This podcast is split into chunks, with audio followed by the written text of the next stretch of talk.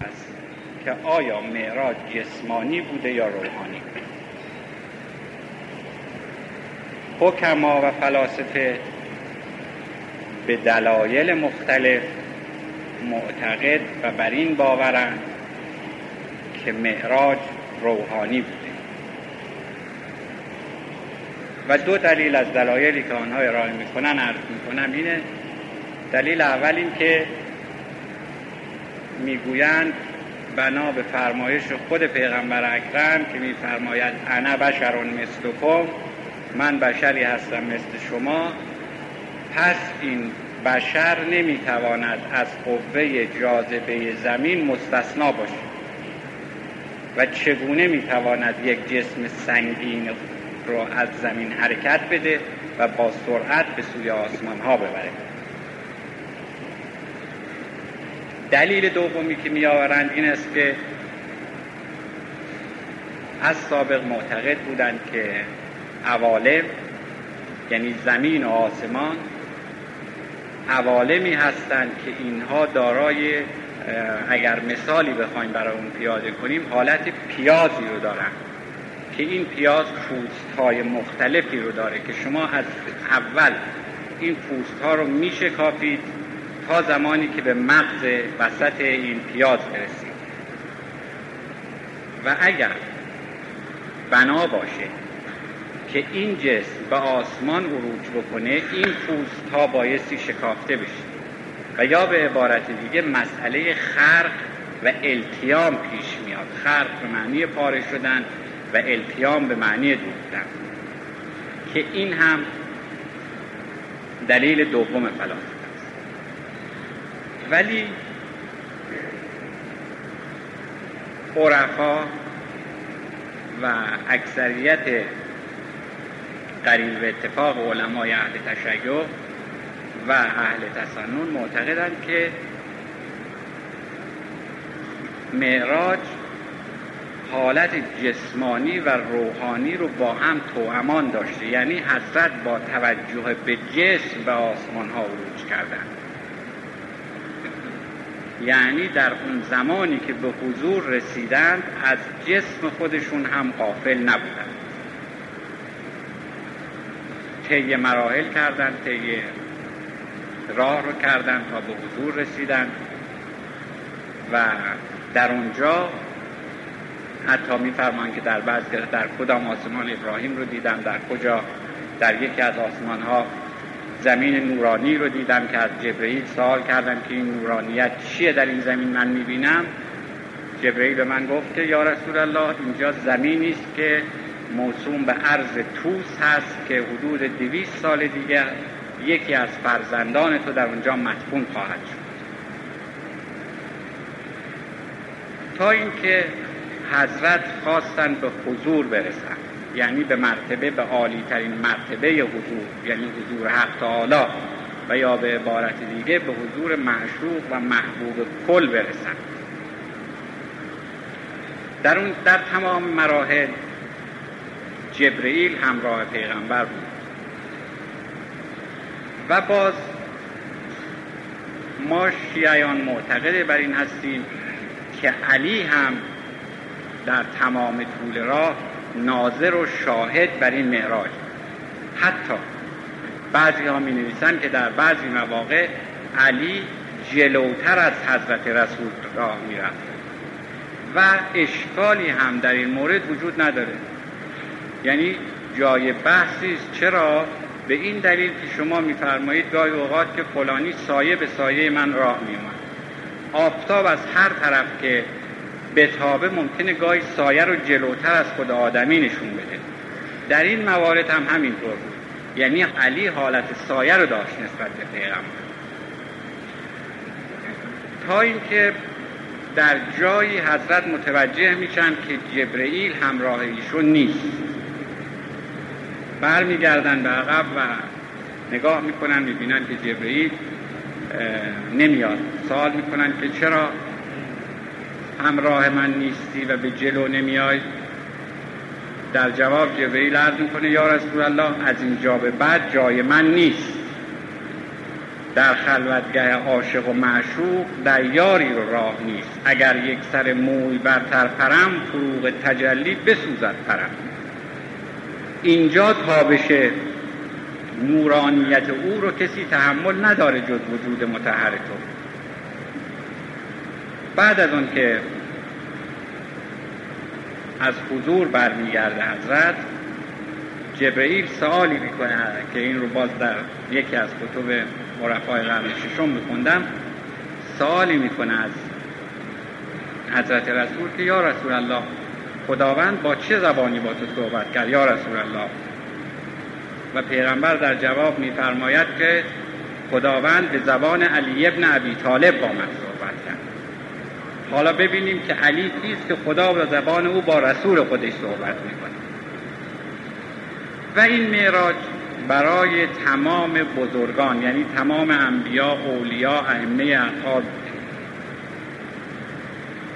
و زمانی که معراج هست توجه به جسم و به بدن از بین میره. برای مؤمنین هم هست کما اینکه حدیث داریم از سلات معراج المؤمن. یا در جای دیگری پیکان وقتی به پای مبارک حضرت علی علیه السلام میره به حضرت رسول عرض می‌کنن یا رسول الله هر چی می‌خوایم پیکان رو از پای علی در بیاریم طاقت نداره حضرت میفرمایند که وقتی که علی در محراب مشغول نماز هست در اون هنگام پیکان را از پای او در بیاریم چون او آنچنان غرق راز و نیاز با عاشق با معشوق خودش هست که از جسم خودش قافله و همین کار رو هم می‌کنند بین معنی که وقتی که حضرت مشغول نماز هست میرن و به اصطلاح امروز جراحی می‌کنند و پیکان را از پای حضرت در میارن و باز به قول امروزی ها پانسمان هم می‌کنند و نماز تمام میشه. فقط اون چه که میمانه خون و اشکی است که از پا و چشم علی در محراب و همینطور معراج برای حسن ابن علی علیه السلام و بقیه ائمه اطهار ولی اون چه که به مناسبت موقعیت و وجه تشابهی که وجود داره معراجی است که برای حسین ابن علی علیه السلام. وجه تشابه معراج حسین و رسول خدا یعنی جد بزرگوارش در اینه که هر دوی معراج هر دوی معراج این دو بزرگوار از مسجد الحرام شروع شد. حضرت رسول از خانه امهانی جبرئیل هزار گفت خداوند رو به حضور طلبیده و حسین ابن علی هم در روز هشتم زیحجه که روز شروع اعمال و مناسک حج هست ترک حج واجب رو کرد و به عمره اکتفا فرمود.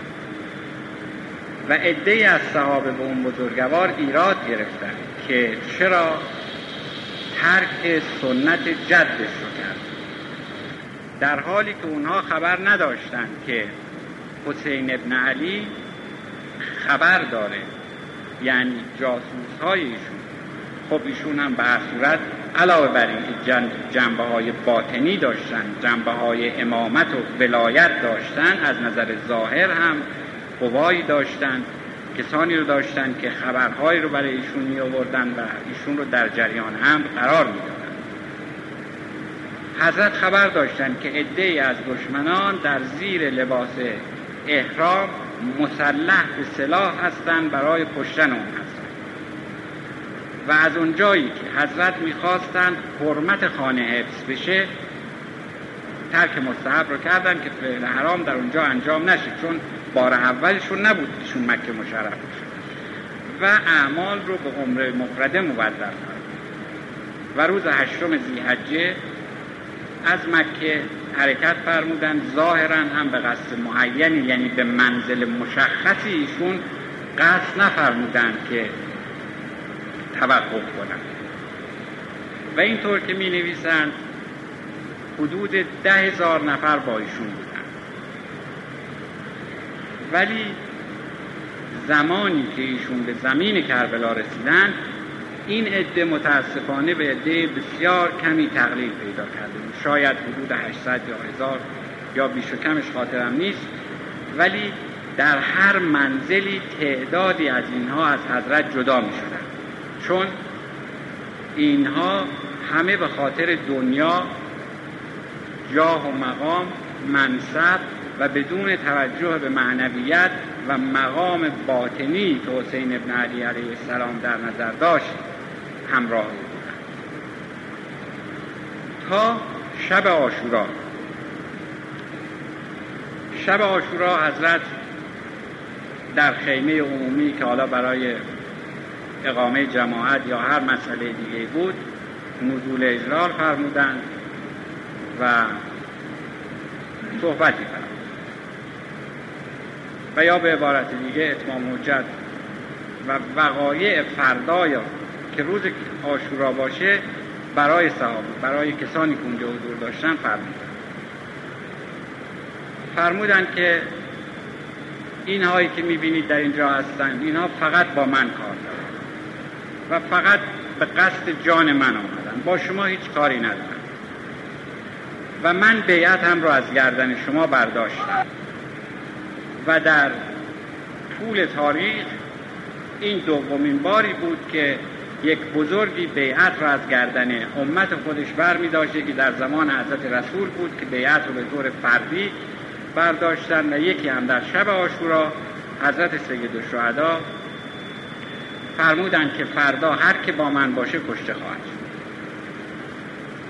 مقامی در کار نیست. پولی در کار نیست قنایم جنگی نخواهد بود سلطنت ظاهری نخواهد بود و هر که با من باشه کشته میشه.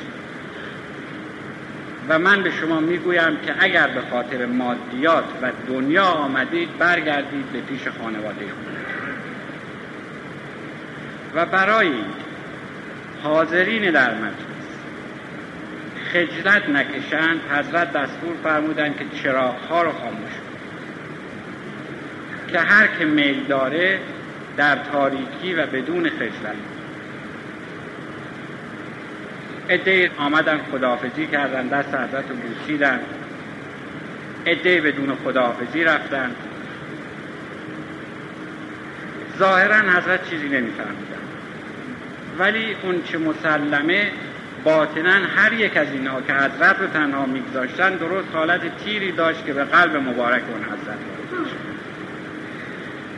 وقتی که همه رفتن و اون کسانی که باید بمانند یعنی هفتاد و دو تنی که یاران واقعی حضرت بودند موندند حضرت دستور فرمودند که چراغا رو روشن کردند و به اونها بشارت دادند. بدین معنی که مقامات اونها رو در بین دو انگشت خودشون نشون دادند و به اونها گفتند که شما فردا به چه مقامی خواهید رسید. و یا به عبارت دیگه و یا تفسیر عرفانی اگر برای مقایل بشیم امام رو به نورانیت در قلب اونها نشون دادن. یعنی نورانیت امام در قلب هفتاد و تن در شب آشورا ظهور کرد و معرفت واقعی اونها رسیدن. به طوری که به حدی اینها شاد بودن اون شب که از شادی تا صبح نخوابیدن. و صبح آشورا هر یک بر دیگری پیشی می‌گرفت برای اینکه به میدان بده چرا؟ چون مقام خودش رو دیده بود و می‌خواست که زودتر به مقصود و معبود واقعی خودش برسه. و اون چه مسلمه در اینجا بایستی به این نکته توجه داشت که اصولا قیام و فلسفه قیام حسین ابن علی چه حسین ابن علی برای رسیدن به سلطنت ظاهری قیام نکرد. او نیاز به این حرف نداشت و توجه به این مسئله نداشت. او همونطور که عرض کردم توجه به معراج واقعی او به این مسئله توجه داشت که اگر در مقابل ظلم و ستم و خلاف شرعی که از جانب یزید صادر میشه قیام نکنه دین در خطر است. و تمام دلایل واقعی آشورا رو در اون شب طی خطبه قرایی بیان کرد. و فرمود که من به چه دلیل جنگ می‌کنم با یزید؟ به چه دلیل شما با من هستید؟ می‌دونم که با هفتاد و دو نفر نمیشه با یک چنین جمعیت کثیری جنگی ولی باید این کار انجام بشه و تمام دلایل و مقاصدی رو که برای این جنگ داشت بیان کرد. تا صبح آشورا. در صبح آشورا هفتاد و دو تنی که خلاصه ایمان بودند و همونطور که ارز کردم نور امام رو در قلب خودشون دیده بودند که حتی میمیسن بریل که یک شخص بسیار عبوسی بود و هیچ وقت کسی خنده به لبهای او نمی‌دید در اون شب خنده های شادی نمی او مصر به این بود که قبل از همه به میدان بره. همه رفتن. ظهر آشورا تنها کسی که مونده بود خود حسین ابن علی. حسین ابن علی می نویسن که هفت بار به میدان رفت و هر بار که برمیگشت با زینب ملاقات و مسائلی رو بود و هفت بار به میدان رفتن و بعد صحبت کردن با زینب شاید از نظر عرفانی اشاره به تکامل زینب و اسفار هفتگانه رو داشته باشه که برای هر سالک عارفی بایستی که پیش تا اینکه در بار هفتم که بار آخر بود ایشون سعی می‌کردن که خودشون رو معرفی کنن یا به عبارت دیگه اتمام حجت کنن. و یا به قولی رجت میخوندن والله ان ابن محمد المصطفى والله ان ابن علی المرتضى والله علم فاطمه الزهرا همه اینها رو میفرمودند که بگن که فردای قیامت کسی ادعای این رو نکنه که به روی کسی شمشیر کشیده که او رو خودشون رو به طور کامل معرفی فرمودن که من کی هستم جدم کیه پدرم کیه مادرم کیه برادرم کیه همه اینها رو فرمودن در روز آشورا که قضیه اتمام حجت تمام بشه ولی متاسفانه اونها مصمم بر این بودند که بایست خونه حضرت ریخته. و حضرت همین واقعیت رو می‌دونستن و هیچ عبا و ترسی هم نداشتن. تا اینکه در بار آخر به خیمه حضرت سجادش بردن و اینطور که می نویسند حضرت سجاد به مرض ضرب یعنی اسحال خونی مبتلا بودن. که در اون روز شاید متجاوز از چهل بار ایشون مجبور به تجدید وضوع شدن.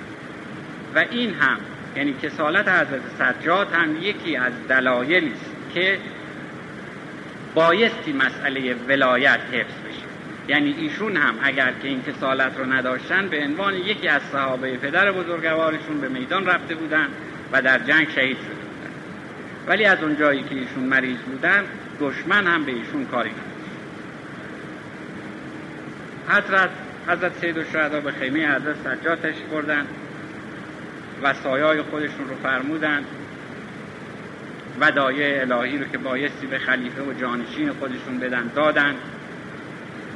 و بعد وقتی که بیرون آمدن فزه رو فز زن مجلله بود که افتخارش خدمت در خانواده حسین ابن علی علیه السلام و خاندان رسالت.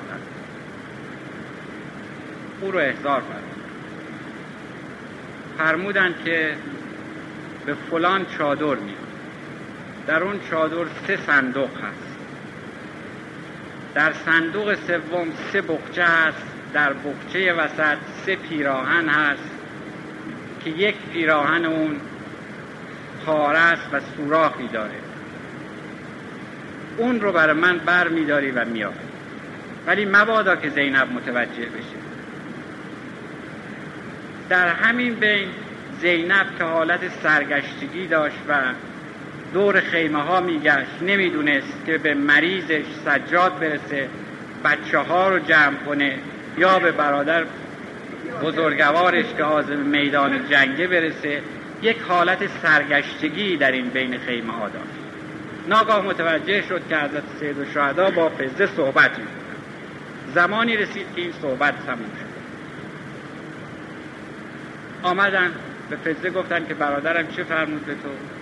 گفت چیزی نکن گفتن نه صحبتی با تو می‌کرد. شاید صحبت محرمانه ای بوده که با تو می‌کردن گفت خود شما میفرمایید محرمانه. اگه محرمانه بوده که من چه به شما عرض کنم؟ در این موقع عرض میفرماید که تو رو به روح مادرم فاطمه زهرا بگو که برادرم چه خواست. فزه وقتی نام فاطمه زهرا رو شنید بیتاب شد. قضیه را عرض کرد. حضرت زینب وقتی که نام پیراهن کهنه رو شنید بیتاب شد و بیهوش افتاد. فزه سراسیمه به سوی حضرت رفت که بیا. گفت چی شده؟ قضیه رو عرض کرد. گفت مگر نگفتم که به زینب چیزی نگو؟ گفت نام مادرت فاطمه زهرا رو که آورد من طاقت نیاوردم در مقابل این صحبت. حضرت آمدن. سر زینب رو به زانو گذاشتن ولی او از هوش رفته بود.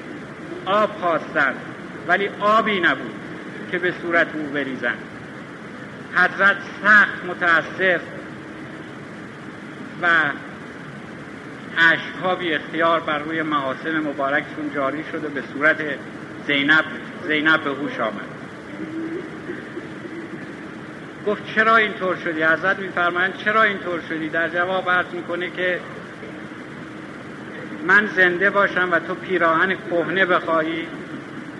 حضرت فرمودن که پیراهن کهنه که مسئله ای نیست. من این رو خواستم که به میدان که میرم به خاطر پیراهن یا به خاطر لباس منو لخت نکنن زینب گفت نه من می‌دونم قضیه چیه. مادرم فاطمه زهرا به من فرمود روزی که حسین طلب پیراهن پاره از تو کرد اون روز با او ودا کن و بدون تا آخر عمر در اینجا حضرت از قوه ولایتی خودشون استفاده کردن. اون دست ولایتی رو به روی سینه زینب گذاشتن و فرمودند که تو صبرت باید خیلی بیشتر از اینها باشه که در مقابل شنیدن کلمه پیراهن کهنه صبرت رو از دست بدی و مدهوش بشی. و همین زینب که قبل از دست گذاشتن حضرت به روی سینهش به خیمه قاسم میره اونجا صحبت قاسم و عروسش زبیده رو گوش می‌کنه. که به هجده عروسی رفتن زبیده از قاسم سوال می‌کنه که خب تو به میدان جنگ میری. من هم که دیگه تو رو نمی‌بینم. من در روز هشت تو رو چگونه پیدا کنم؟ قاسم پیراهن خودش رو پاره می‌کنه و میگه به این پیراهن پاره منو بشناس. که زینب هم میفرماید امت به قربان پیراهن پاره بشه که باز این پیراهن پاره اشاره به یک نکته عرفانی همین زینب وقتی دست ولایتی رو حضرت سید الشهدا به روی سینه او می‌گذارند میفرماید صبری بکنم که صبر از صبر من حاجز بشه و وقتی که بالای سر جنازه برادر بزرگوارش حسین ابن علی میره جنازه رو بلند می‌کنه و رو به مدینه منوره میسته و میگه یا رسول الله این قلیل قربانی را از آل ابراهیم قبول کن.